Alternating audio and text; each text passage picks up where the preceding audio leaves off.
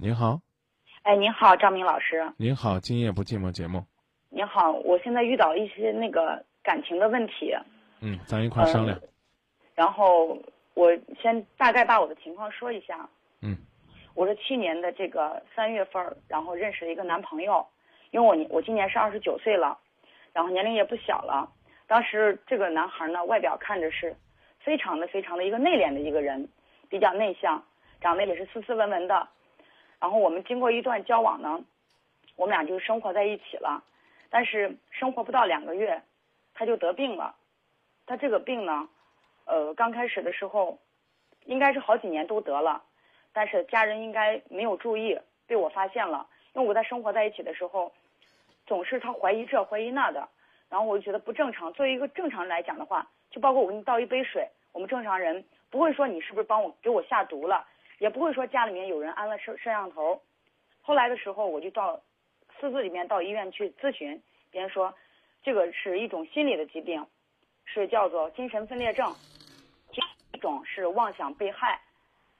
然后我就跟他们家人商量，我说要不然的话，咱们带他到九院去看看，因为九院有一个心理科嘛。然后我就把他哄过去了。哄过去之后呢，当时去的那个主任就是没有让我们走，就说你们直接住院吧。他现在的这个病情挺严重的。然后我们就开始住院。住院了两个月当中，我就放弃了我自己的工作，然后我一直陪伴在他身边在这期间，然后帮他通过。通过这个，嗯，物理的治疗，然后心理的辅导，以及这个药物的治疗，慢慢慢慢有了好转。然后两个月之后，我们出院了。到现在目前为止，他一直是在靠这个药物在维持着控制他的这个情绪。但是在这一年当中，他只要有一点不顺心的事儿，就回家对我又是打，轻则轻则是骂，重则就是打。今晚上他又打我了。然后只要是他父母给他一点任何的压力，或者是外界给他的任何一点压力，他都回家对我发脾气。然后我曾经也试着想要离开他，因为毕竟这三百六十五天当中，日日夜夜我都守着他，就有的时候就像照顾一个小孩一样的在照顾着他。包括今年今年的三月份，他妈妈生病，我在医院里可以说是端屎擦尿，一直是尽着儿媳妇的本分在照顾着他们全家。这个期间我也没有花过他们家任何一毛钱，包括我问娘家要的钱，也都全部花在他身上了。因为他得了这个病之后就不能正常的工作，所以我现在心里面挺挺伤心的。我觉得遇到这样一个人，一我是责怪我自己不争气，为什么会跟这样的一个人生活在一块儿？另外，我觉得我为这段感情不值得。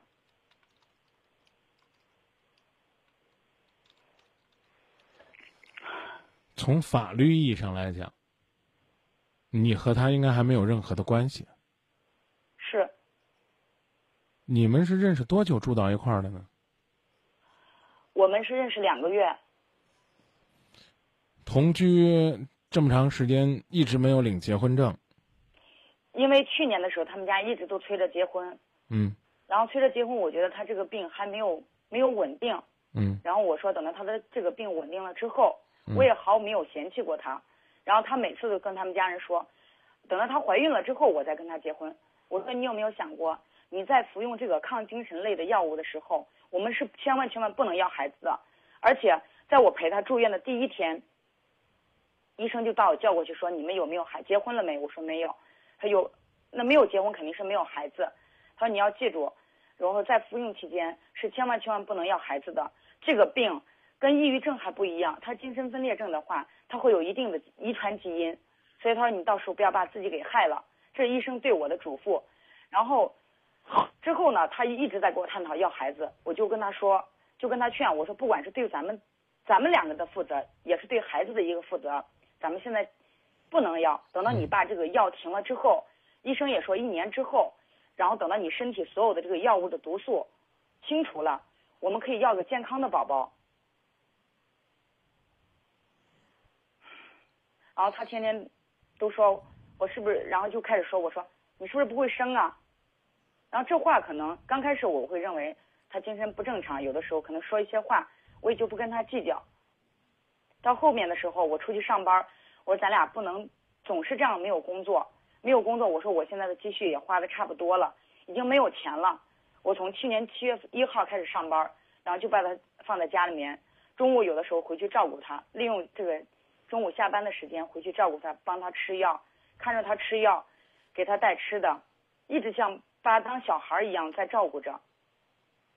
他去年第一次打我，是因为他的家庭环境也特别复杂，他爸爸在外头有外遇，然后在外面还生了一个四岁的小孩，对这个家完全可以说是不理的状态，然后每天都说他孩子没有用，说你得了这个病我也不指望你，说你最好死到外头去。然后我觉得他生生活在这样一个家庭里面也挺可怜的，所以我一次一次的原谅他。嗯，你什么时候知道他是这样的家庭背景呢？五月份，去年五月份，在他生病之前，没有住院之前。啊，在那之前，你都没有了解过他的家庭，就要和他走到一起吗？当时就是比较草率，想着年龄也这么大，家人也在催，不是一般，不是一般的草率，只能是太草率了。所以呢，我刚刚已经提醒你了，如果呢，我非要违心的说的很明白，我就说你是可以走的，你不堪重负了，你就没有必要在这儿再陪着了。知道吧？哎，从法律意义上来讲，我刚讲了，你对他呢没有这个继续陪伴的责任和义务。从情感上呢，你一定要是觉得自己快乐，你才陪伴。不管别人说你有多苦，我讲的意思你明白吧？明白。啊，这个这姑娘怎么这么傻，怎么这么苦？哎，我觉得我期待看到希望，这就行。如果呢，你发现她在清醒的状态下也是得了便宜卖乖。啊，破罐破摔啊，甚至拿出来一副我是分裂症，我怕谁的架势，那我觉得恐怕你再坚持下去，也不会有什么幸福的结果。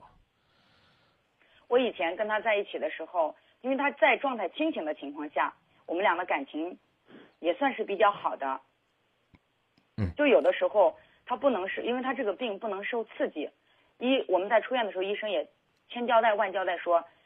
不要让他参与什么大喜大悲的，因为他这个情绪波动太大的话，嗯，对他这个病病情没有任何的帮助。所以，说你们千万千万回去要多鼓励他，不要说是你没有用，不要去对他怎么进行责骂呀，是，然后对一些侮辱一些进行侮辱一些的我问我问你，你住哪儿？你们现在住在哪儿？我自己有房子，然后有的时候住在我这儿，有的时候住在他们家。啊。你呢？跟这个他家人商量商量，你说看看能不能你们帮着管，我就不管了。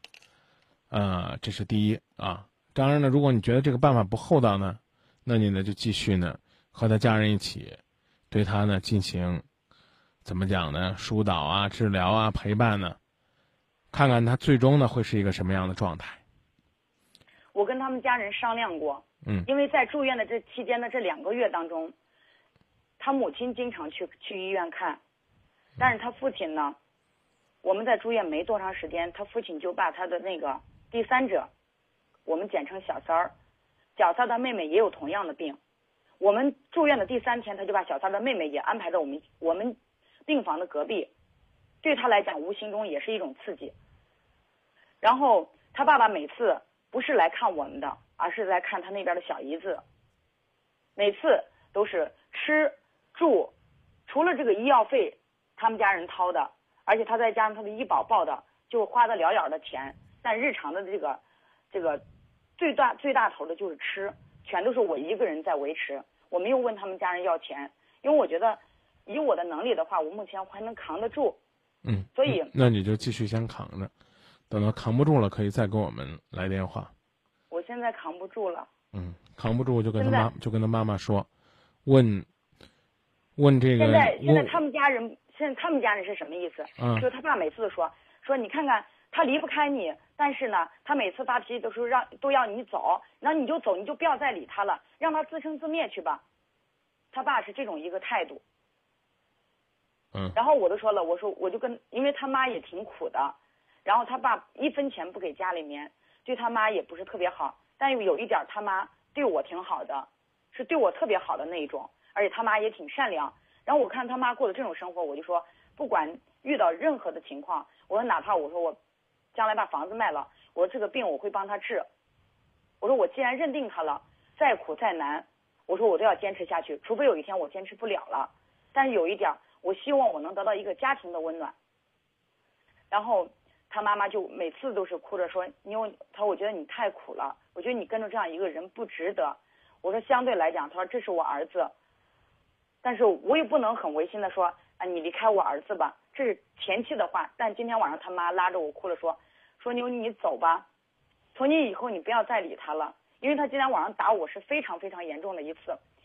晚上的时候我我上我我现在目前的情况，我负债累累，因为我去年的时候我开过一个店在港区，然后他也说了，那时候他病情有有有一定的就是。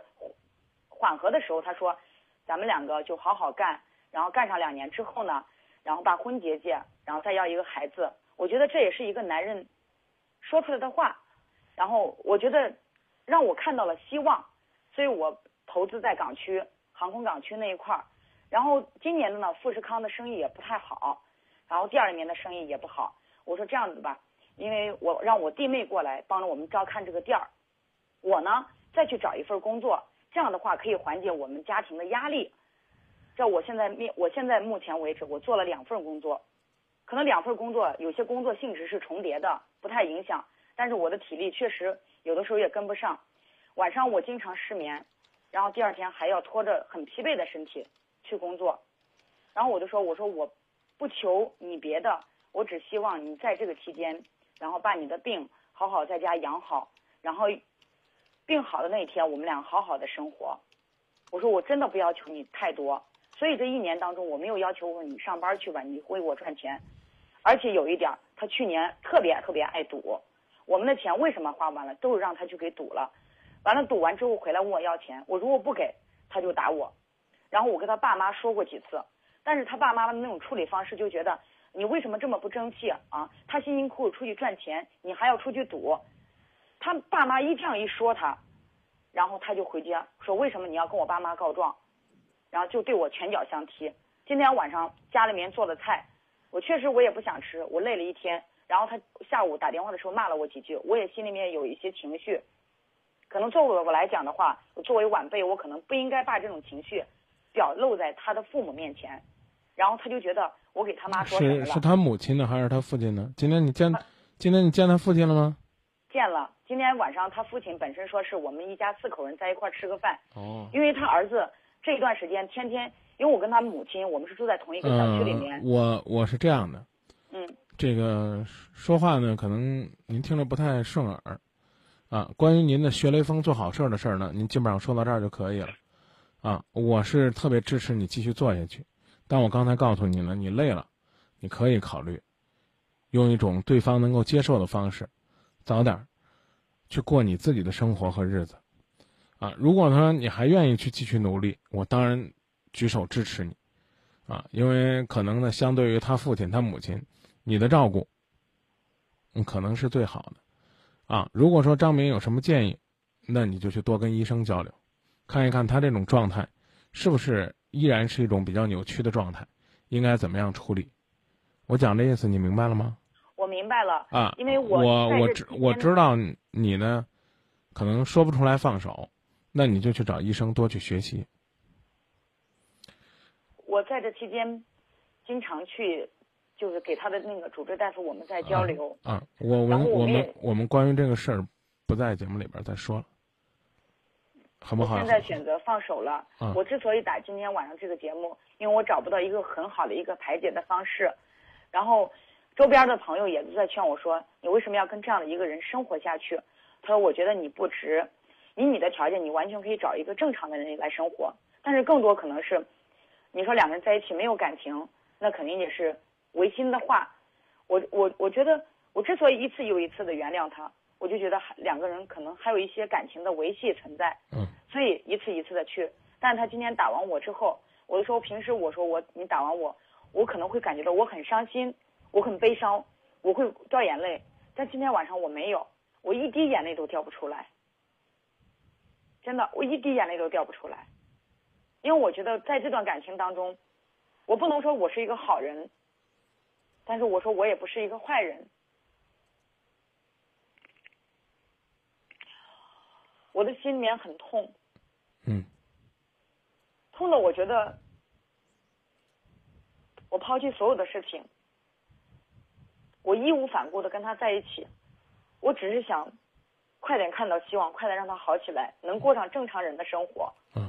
但是作为女人来讲的话，我太不容易了。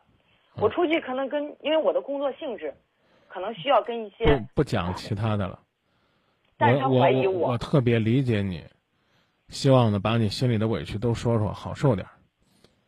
如果呢你想都说完，估计今晚上时间不一定够，再给你三分钟吧。以下时间我不说，你就你就你就把你的委屈倒倒就行了。我的因为我的建议已经说完了，好不好？你说吧。我也我也决定了，我真的决定放手了，因为我在他身上看不到任何的希望。他爸爸今天晚上跟我说一句：“他说你可以走呀。”他说：“为什么我一次又一次的说你们都不听？让你们结婚你们不结，让你走你也不走，你为什么不治治他？”我说：“你儿子的病我不是没有试过，我试过几天不搭理他，完了之后他再跟我联系的时候，他就说，要不就说我家里来男人了，要不就说我出去做背叛他的事情了。”我说：“如果说我真是这样的人的话。”我完全没有必要贴着力、贴着钱、花着时间留在你的身边因为他怀疑我，他打过我好几次。今天把我的胳膊、脸，我都在考虑我明天怎么上班身上全部都打的，脸上肿了好几块，是淤青的，我的左脸全部都是淤青的。这一刻，我真的死心了。但是我不会自暴自弃，我会勇敢快乐的生活下去，我要过得更好，因为我真的没有没有义务和责任再去照顾他了。嗯，他也把我伤的，真的把我，我把我的一一颗鲜活的心掏在他面前，他看不到你那是心，他反而拿刀子使劲在那上面戳。嗯，就说到这儿吧。谢谢你，张明老师。不客气，再见。做了选择，就坚定的朝着自己确定的方向去走就好了。